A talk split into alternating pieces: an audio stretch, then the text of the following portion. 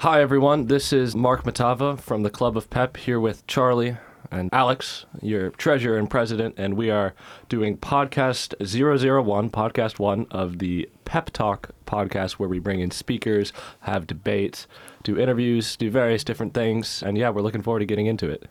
Yeah, absolutely. So, over the next couple of weeks, we're going to be looking at a variety of different issues and also talking about what the Club of Pep do and how students can get involved with it as well from the PP community.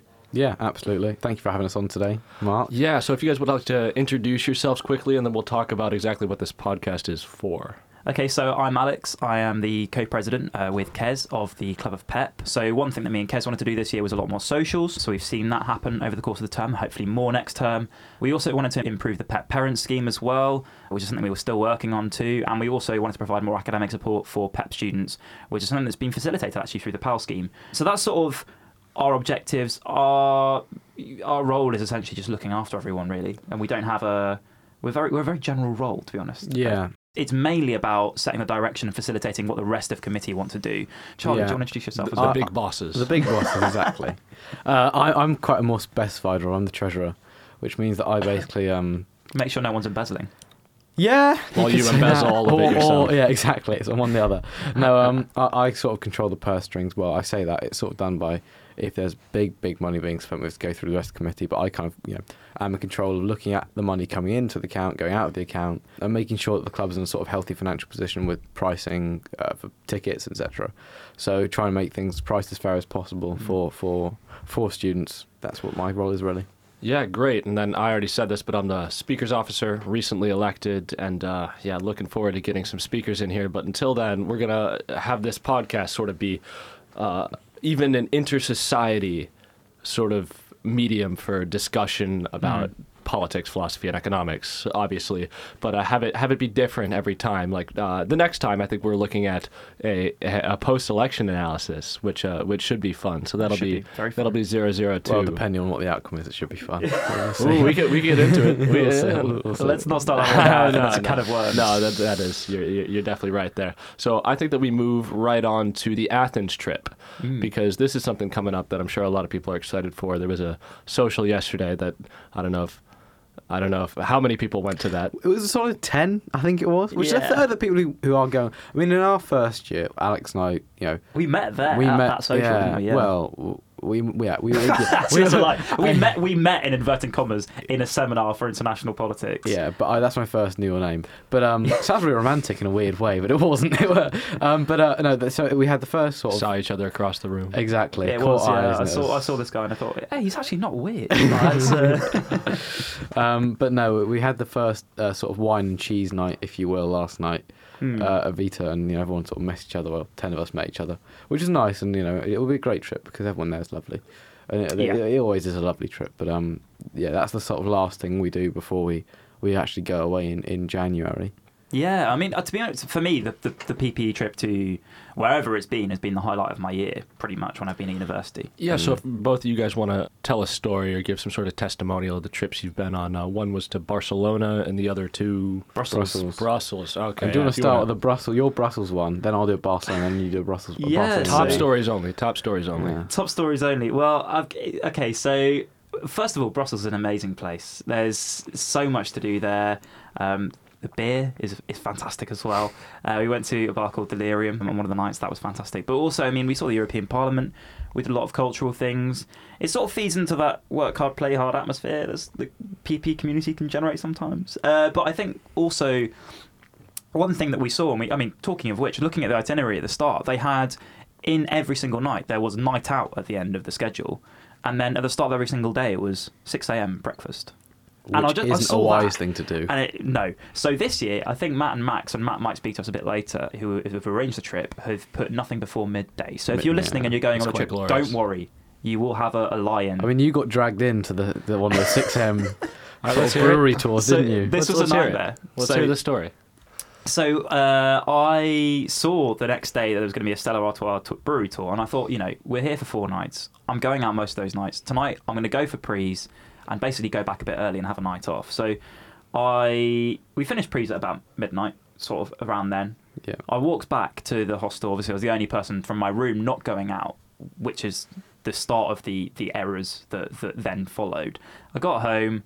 I tried to go to sleep. Obviously, I'd had a few drinks at pre, so I couldn't quite fall asleep yet. So I got to sleep around one, and then around at one thirty, I think Edwin Barnes got back from the night out and uh, came into the room and said, "Oh, hey, Alex," because I was still looking a bit. You know, I, I wasn't. I wasn't properly You sleeping. I was drifting. Oh, yeah, I wasn't. I was drifting in and out of sleep. So that sort of woke me up. We had a chat for about half an hour. By this point, it was about two a.m. and I fell asleep again.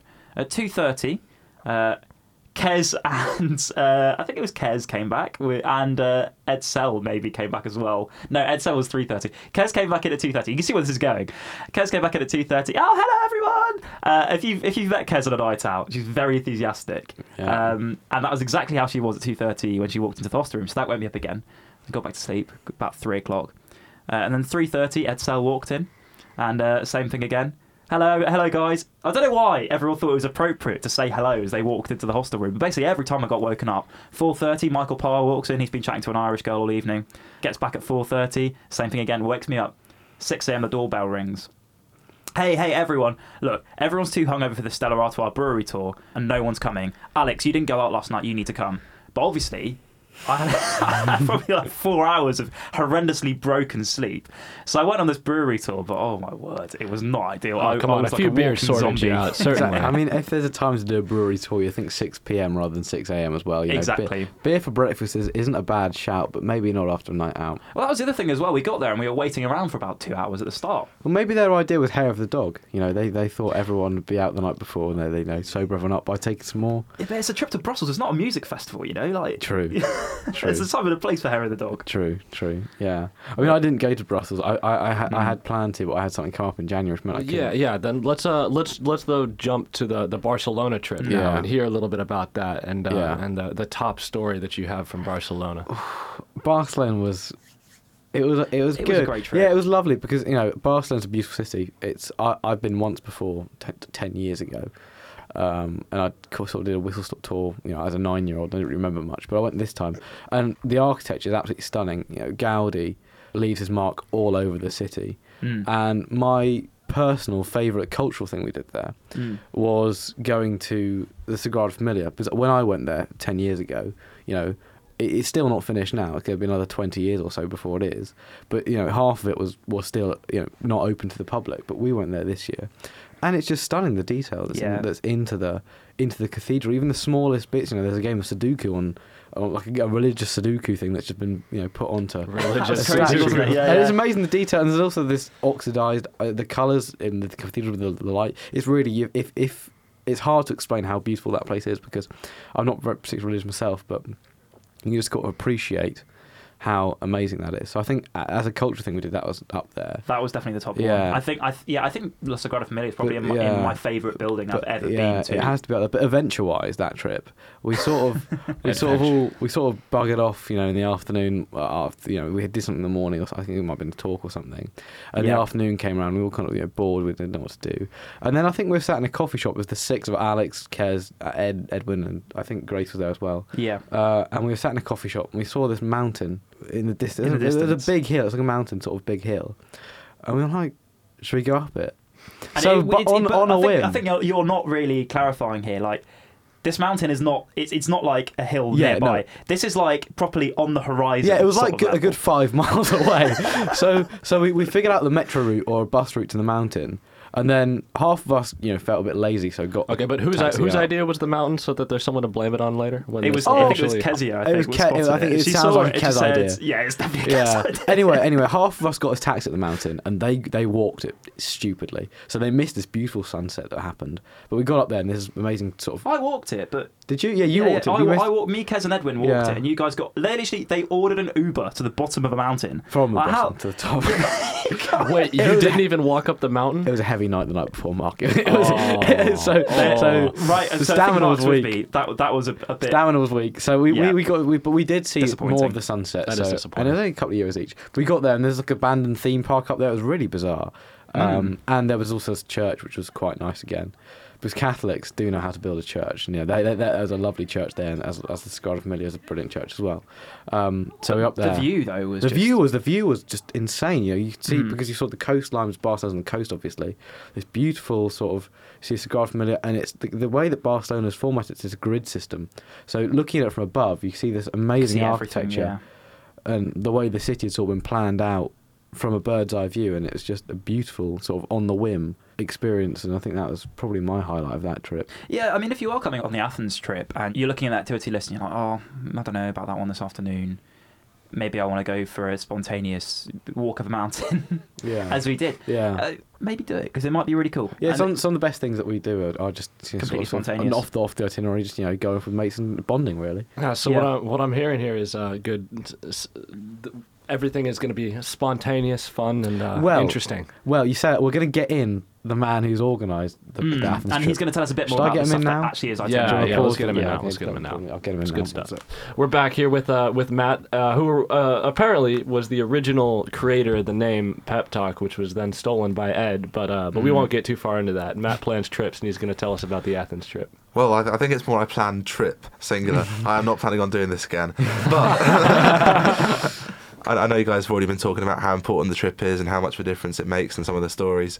But for me, it's it's about finding that balance of having somewhere that's a great place to go that's cheap, but also somewhere that's had a really strong history over the past few years that's got a lot of things we've got to discuss and we've got some great people to discuss it with. Uh, we're talking to someone from the political party Syriza and someone called Apostolos Fotialis, who is a journalist who specialises in sort of Greek-Turkey relations and the migrant Ooh. crisis, and a lot of really, really interesting, relevant things that we can talk about. And there will be more to come, I'm sure, in the next few weeks. Fantastic. And we're also doing a few cultural things as well whilst we're there. We are. We've got a little tour of the Acropolis because you can't not. We're staying right next to it. You couldn't avoid doing the, the Acropolis. Rumors of a football match. Yes, we are going to watch a team. Panathinaikos. Panathinaikos. That's the one. Play a football match and see the old Olympic Stadium. So you know, sport old and new. There's plenty of uh, tavernas and then clubs. So yeah, I'm sure. And we don't have anything planned before midday, am I right in oh thinking? god no. Good. Okay, good stuff. so the scheduled hangovers are definitely a thing Yeah. on this trip, unlike Brilliant. previous ones. All right. Uh, yeah, we'd like to thank Matt for coming on and uh, and talking to us about the trip. Uh, we're all really looking forward to it, and uh, I think he's only adding to the excitement. So We'll see you soon. Yeah, See definitely. you, see you at Manchester Airport at 2 a.m. Yes, for that coach. Excellent. Yeah. it's going to be a party bus. Yeah. It's going to be less of a coach. All right. Now we'd like to move on to the committee announcements from uh, from a couple of our committee members here for the next term's events. This uh, ball that you guys have been planning. Tell us about it. Yeah, well, um, the the 12 hour ball was sort of a, uh, I don't know, not a rite of passage for. It's the second best thing in the year. Yeah, I think. well, I think yeah, it's, it's, it is sort of a rite of passage for PP students, right? So, so uh, it's the, the the clue is in the name. You know, we go to the Hilton in New York, which is where we had the freshest ball as well this year. We go there for um, dinner at six p.m. You get there for then, and then the idea is to stay out the entire night, and then you go back there for breakfast, which is at six a.m. So it's, it's, a, it's, a, it's a marathon, and Mm. doing the whole twelve hours is a very impressive feat. Uh, I did it my first year. I didn't do it last year because I was in Manchester for a gig.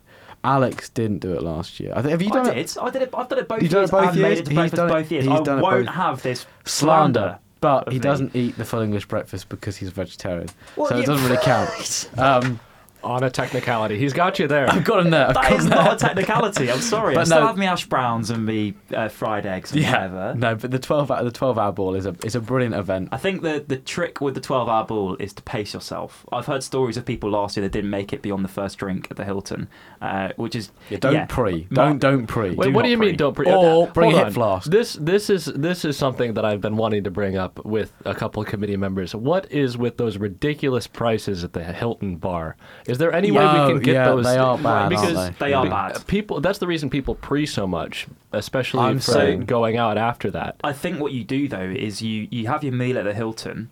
And then you start drinking after, Ah, so you bring a hip flask or something. Heard I'm not, I'm not telling you to bring I a hip am. flask into Bring the a hip Hilton. flask. For legal purposes, please don't bring a hip flask into the Hilton. But I will be. they don't know what's in there. You know, it's uh, Yeah, well, true. I was like, all right, all right. How about you there, Alex? What was your best twelve-hour ball? experience. I mean, it's sort of the anarchic nature of it Yeah. makes it really. They're- I mean, they're- Charlie, you turned up halfway through the night from a gig in Manchester, didn't you? Yeah, I did. I, I came back and I got off the TransPennine Express delayed service, obviously, and ran straight to, to Revs, but actually via Flares. So I went to Flares first with some other people, and then I Sketchy move. and then I I know it was sketchy. I can't, got to apologise. Oh, it won't be happening this year. Don't worry. Um, and then came to Revs, and then end up in Voodoo. And you didn't see me in Voodoo, but no, I'm sure. are- I, I'm sure I did see you briefly. There 'cause are you were wearing some to- weird bandana. Or Oh, I something, was. you? I was wearing a bandana. Uh, So we were all what, there did, in what, our what did it say on the bandana? oh, I didn't say it was like a purple gold situation. Regular Mm. bandana. I was plugging Vanbrugh College because you know Why not? that's the best one to go for. But um, no, it was a it was a funny night. It was a funny night. It always is. The year So, so what you're saying is that we should just be looking forward to this this, Oh, uh, yeah, this event next term, and that it's a it's a crucible for every. Uh, Oh yeah. Yeah. yeah, No, but apart from that, we've also got. I mean, looking further forward into the year, we're going to have. Well, ideally, we're going to have much more speaker events. You know, Yeah. um, Yeah, with you, with you. But then there's also the big barbecue thing, which normally happens at the end of the year, which is a joint event with EconSoc. So by that point, the new committee will have taken over, which is looking really far into the future. But yeah, so the the, the 12 hour ball, sort of our last hurrah. Mm. just Um, uh, just a lot of good stuff to be looking forward to. Exactly. And that's in, in, that's in uh, short, yeah. that's good to hear. Mm. All right, so moving on from that, we also have a message for uh, for the first years. We want you to be more involved. There are some new first year uh, first years officers or reps. I think it's Reps, first year reps. reps, yeah. yeah. yeah, which are Vlad and uh, and John. You've seen them in the uh, York PPE Facebook chat if you're in that, and uh, they'll be putting on a poll towards the end of the week, probably probably right at end of term, to see what exactly you guys are interested in doing uh, in the next term as far as socials versus more academic events versus more speakers events because we haven't had one yet and uh, and and those kind of a th- those kind of things so please watch out for that please please vote for that it'll be on all uh, club of pep social media so that'll be that'll be well coordinated and we just want to hear from you we want first years to be more involved Mm. and uh, i mean you guys can talk on that a little bit if you want to but Yeah, I think well, like the, the, the first year rep is a really cool position to be actually because you get you well, you represent the club to all the, the whole of a year, which is you know it's a It's unique a big position. thing, yeah. yeah. The whole idea of our committee this year, this sort of cohort in, in charge, we're trying to really, you know, push the, the not influence, but the, the engagement of the club. And I think John and Vlad are two, you know, they're very, you know, out there and they, they're outgoing. They're happy to talk to people about that. So you know, getting them to sort of get you involved as first years is is really key. It's I think. vital, yeah. It's And- vital to the- the, the other thing the that- club. That's important to make clear as well is the, the Club of Pep is an organic body that anyone can really sort of take charge of and get involved in. Obviously, we have a committee, but just because you're not on committee doesn't mean you can't come to us with ideas for events and that sort of thing. We will absolutely listen to those, and more than likely we'll we'll be up for it pretty much as long Well, as it's es- not, you know, especially for crazy. Vlad and John, that's that's Mm. going to be important. If you guys go up to them and talk with them, they're going to have nothing to say at committee meetings if if you guys don't, you know. Yeah. Yeah. So so so the, they're they're there to listen to you, and uh, I am of course as well, and I think Mm. everybody on the committee is. Yeah. We we want to hear from you, and we want to make the make the club just just better in general. And that's what we're looking to do with the the podcast, uh, the events next term, and just uh, yeah, just in general. Yeah, so I mean, if you've got any queries as well, just jump on that on the Instagram page. You know, there's Mm. there's I think uh, as we're talking now, they're being uploaded like a sort of bio, person by person sort of photo and role attached. So you know, if you only got role specific questions, you know, to please do feel free to get in touch with anyone committee because we don't bite, and you know, we're happy to you know ch- Yeah. answer any questions you have. Yeah, and uh, yeah, I mean, we are doing that those posts on, on Instagram so that I mean, the Club of Pep's not really a, a society like other societies, and as much as that it's more of like a support group for people.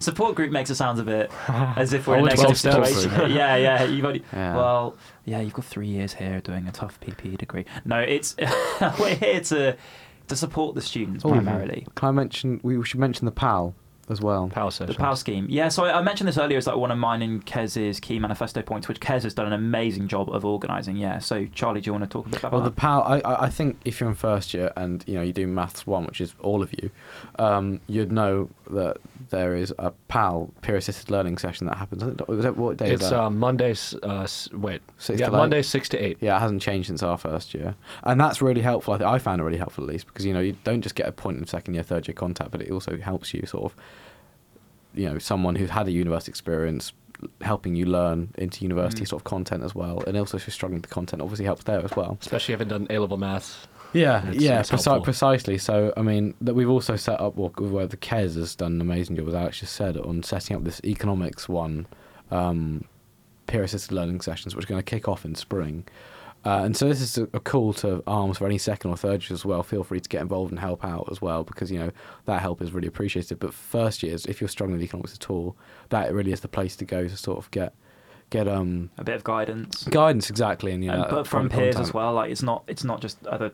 It's people that have learned the module. It's not top down. Yeah, exactly. exactly, yeah. It's people that have learned the module the year before. I think the other thing that's important, as a sort of a wider context, I suggest is that we've you know, we said the Club of Pep is an organic thing you can get involved with, um, and I think the PAL scheme just shows that if you've got an idea for how to improve the teaching at the university or how to make things more accessible to students, there's no reason you can't just take that idea and run with it. I mean. Kez's idea, yeah it's a great example of that exactly co-president yeah. of the Club of Pep, she's got a bit more weight, but there's no reason that could have just been another student who said, "Right, I want to set up a PAL scheme." yeah yeah precisely it really is an example of you know And then you guys would have listened to them and take them seriously. Which Ex- is- exactly, That's yeah. been my experience so far as well. Fantastic. Well, That's just- Just, yeah, well, yeah. be- yeah, being pre- yeah, d- saying podcast in a uh, in a committee meeting after saying it once in my speech, and then and then Alex jumping and be like, "Yeah, um, we're booked for next Tuesday," and be like, "Oh, yeah Shit. go. It's a great idea. You know, if you've got a good idea, you know, we'll, we'll, we'll try and do as much as we can to get it in place. You know, as we should. Yeah, But yeah, exactly. So, uh, moving on from that, we're going to go into a little bit more of a topical, not debate, but discussion about the possibility of the privatization of the NHS under a uh, conservative government if they w- if they were to come back into power uh, after December twelfth. Yeah. And uh, briefly, since I, I am American, if you couldn't hear that, I'd like to just talk about uh, the the American uh, healthcare system because there there is a lot of different information out here in the UK about about having to pay.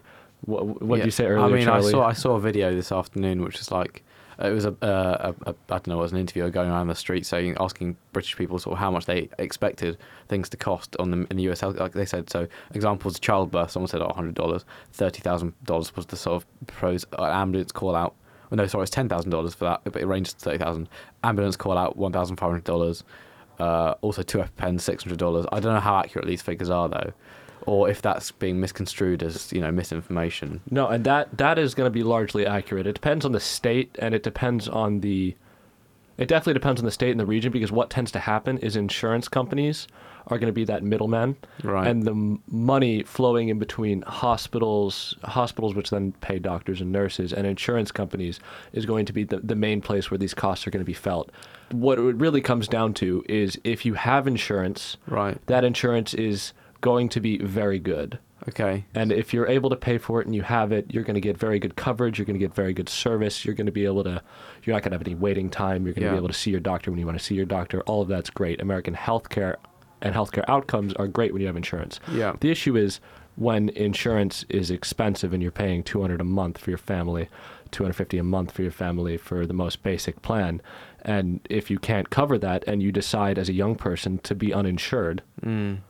And then you come into something where let's say you get you get diagnosed with diabetes Yeah. and then you try and get healthcare coverage And the rates go up and up and up. the rates will go up extremely because you already had diabetes when you now applied for health insurance Right, so there's not okay. much incentive to get 20 year old people who are very healthy uh, in general to get on paying for their health insurance right away get off of their parents plans i think you can stay on your parents plans till you're 26 actually okay. but there you're, you're paying your massive student loan debt Yeah. and you're just getting your feet under you as an adult, and it's it's very difficult to then turn around and start paying for insurance right away. And Yeah, I, I think so- this this whole narrative actually sort of just assumes that people are coming from an income anyway where they can afford to pay for the insurance in the first place. There's a lot of people in the UK who will be uh, already living in poverty who if you know they, they won't be able to afford health insurance but then you're Mhm. looking at basically people getting into more debt who are already in bad positions uh, because they've then had to pay healthcare bills because they haven't had insurance. Well, the, the issue is that it, it doesn't incredibly even regressive. it doesn't even it's not even about poverty versus not poverty. Half of Americans live paycheck to paycheck Mm. And aren't able to cover a five hundred dollar medical expense Yeah. if that were to come across the table at them. So So that's that's where the real issue comes from. But then, if we want to lead in from there into uh, sort of the implications of Brexit on the NHS, and um, well, really, this this goes back to a speech a couple months ago from from Vice President Mike Pence, and he talked about the possibility of a tenfold increase in trade between the UK and the US, which definitely on the surface and how Pence presented it is a is a positive thing. But there is the possibility of uh, a sort of back channel buyout of the NHS by American big pharma because they'd love to get into that UK market. it's becoming it's become a massive sort of political football. And the NHS has always been a political football. You know, there's always been this. I saw a compilation of headlines earlier the other day, which was like 12 hours to save the NHS, 72 hours to save the NHS. Every sort of time the election rolls around, the evidence that's been presented as to why this the NHS is supposedly on the table for trade talks with the US. There was a speech by Donald Trump in a summit with Theresa May just before she left the Premiership in June. He was asked about the implications of a trade deal post Brexit. He didn't just say everything's on the table. He said the NHS would be most certainly be on the table in a trade deal. It's becoming a worry. You know, Jeremy Corbyn had this massive 415-page dossier that was released last week by Labour Party with this supposed proof that that the NHS was, was going to be, you know, on, on on table for proper trade talks, you know. And you know, Mm. I, I haven't read the 415-page dossier, but uh, if there is this cold hard evidence that it's been discussed, Yeah, Alex, if we could bring you in, Yeah. what, what do you what what would you have to say about that? I think, given that there seems to be now, and there there are questions I have to say actually over the origins of these and there's potential that it's uh, been leaked by a group called Secondary Infection. The the origin of these documents has come from a foreign source, um, and and that's how it's reached the Labour Party. However, I think the content of the document is probably more important than the origin. For me, it presents proof that the Conservatives are looking to essentially sell the NHS by the back door. And I think this is a party that has been in power now for nine years. nine years uh, in various forms, obviously, with coalition governments as well. But it's a party with a leader that is, is, a, is a known liar who's been fired twice for lying. I thought the most telling thing was actually in the in the television debate recently, where both leaders, Corbyn and Johnson, were asked. How can the electorate trust you? And for me, neither of them gave a convincing answer to that question. Well, I think it's it's the politics of sound bites now, you know, and it's it's uh, whatever way you don't get any straight talking politicians in as party leaders anymore. I, I, Well, and it kind of seems to me that the NHS, just just from an outside, I've studied British politics for, for a couple of years before, yeah. but not not having not having lived here, and I didn't understand the extent to which l- the love for the NHS and the the care at point of need Yeah. is is like is held over here. So so my question would be, if we are going to say.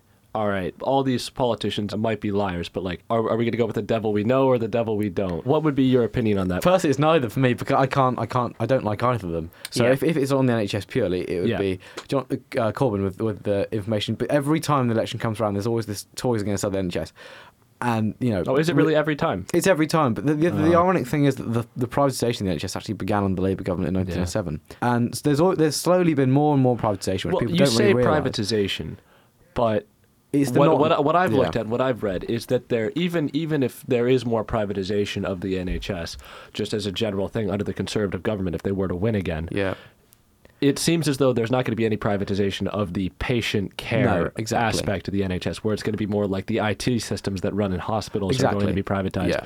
or uh, surgeries will stay privatized. Exa- exactly, yeah. Those kind of those kind of things. But I think the fear is at this time because we've got the whole Brexit Yeah. catalyst and the free trade deal, which is going to be happening. That's why people are worried this time. You know, beforehand, I'd, I'd be more inclined to agree, and I wouldn't worry about it as much. It might just be, you know, telehealth systems, you know, whatever. You know, maybe some things are going to be privatised, but Mm. it's still cradle to grave free care for the for the for the British person. But it's just the, the issue with the with the EU thing that adds into this sort of catalyst. That is exactly the issue for me as well. I think with the catalyst of Brexit now, we are looking at an election that could be decisive in terms of the future of the NHS. And I think the Conservatives, if they were to win a majority, which is looking like it may well happen, will see that as a mandate uh, to dismantle the NHS, regardless of whether they've said that or not. No, I, because I, think it's fairly I, transparent. I, disagree with that, just because of how often there have been conservative voices saying we are not going to sell off the NHS. It seems like there's a mandate against it, even. It- so if they were to sell sell off the NHS in in the idea that they make it into a privatized system like the U.S. or uh, or like any other private system, then I think that they would lose every election from now until the end of time. Well, I think it will I think happen that's an interesting that's an interesting That's idea because I think actually uh, over the last couple of years we've seen uh, a conservative government that has failed to get Brexit delivered despite consistent promises that it would do. And I think actually regardless of the outcome of the next election, whatever government comes into power and it will probably be a Labour-led government or a conservative-led government, let's be honest, it will be a government that probably fails to deliver on some of its key promises because the conservatives are saying they're going to get Brexit done in the year which although yes we might get a withdrawal deal and agreement through uh, with It the won't EU. be a trade deal though. It won't be It a will trade be a no deal. deal Brexit at the end of the year. and and then we'll have to deal with the Pick up the repercussions of that, pieces, and, and, yeah. and that will be a process that could potentially up uh, to seven years. So Brexit will not be done for the you know foreseeable future, really, and by then we'll have another election anyway. In terms of the Labour government as well, they've also got issues with their manifesto. I have a lot of issues with the Labour's costing. I mean, I think we, we are getting off the there topic of the are, NHS. Yeah, yeah. yeah. Um, so if we bring it back on a topic, could I get like a yes or no from you guys? Do you think that the conservative government, whether they state it or not, whether there are elements within the conservative party that are trying to privatize the NHS? yes, they're trying to privatise it more, but we won't see an overnight sort of move Mhm. to payment, the insurance methods that you sort of talked about in, in the US. But it, it's just sort of laying the groundwork. That's the worry. It's the, the, the fact that the groundwork's Slippery being slope laid. kind of a thing. Exactly, it's a slippery slope. How about how about you, Alex?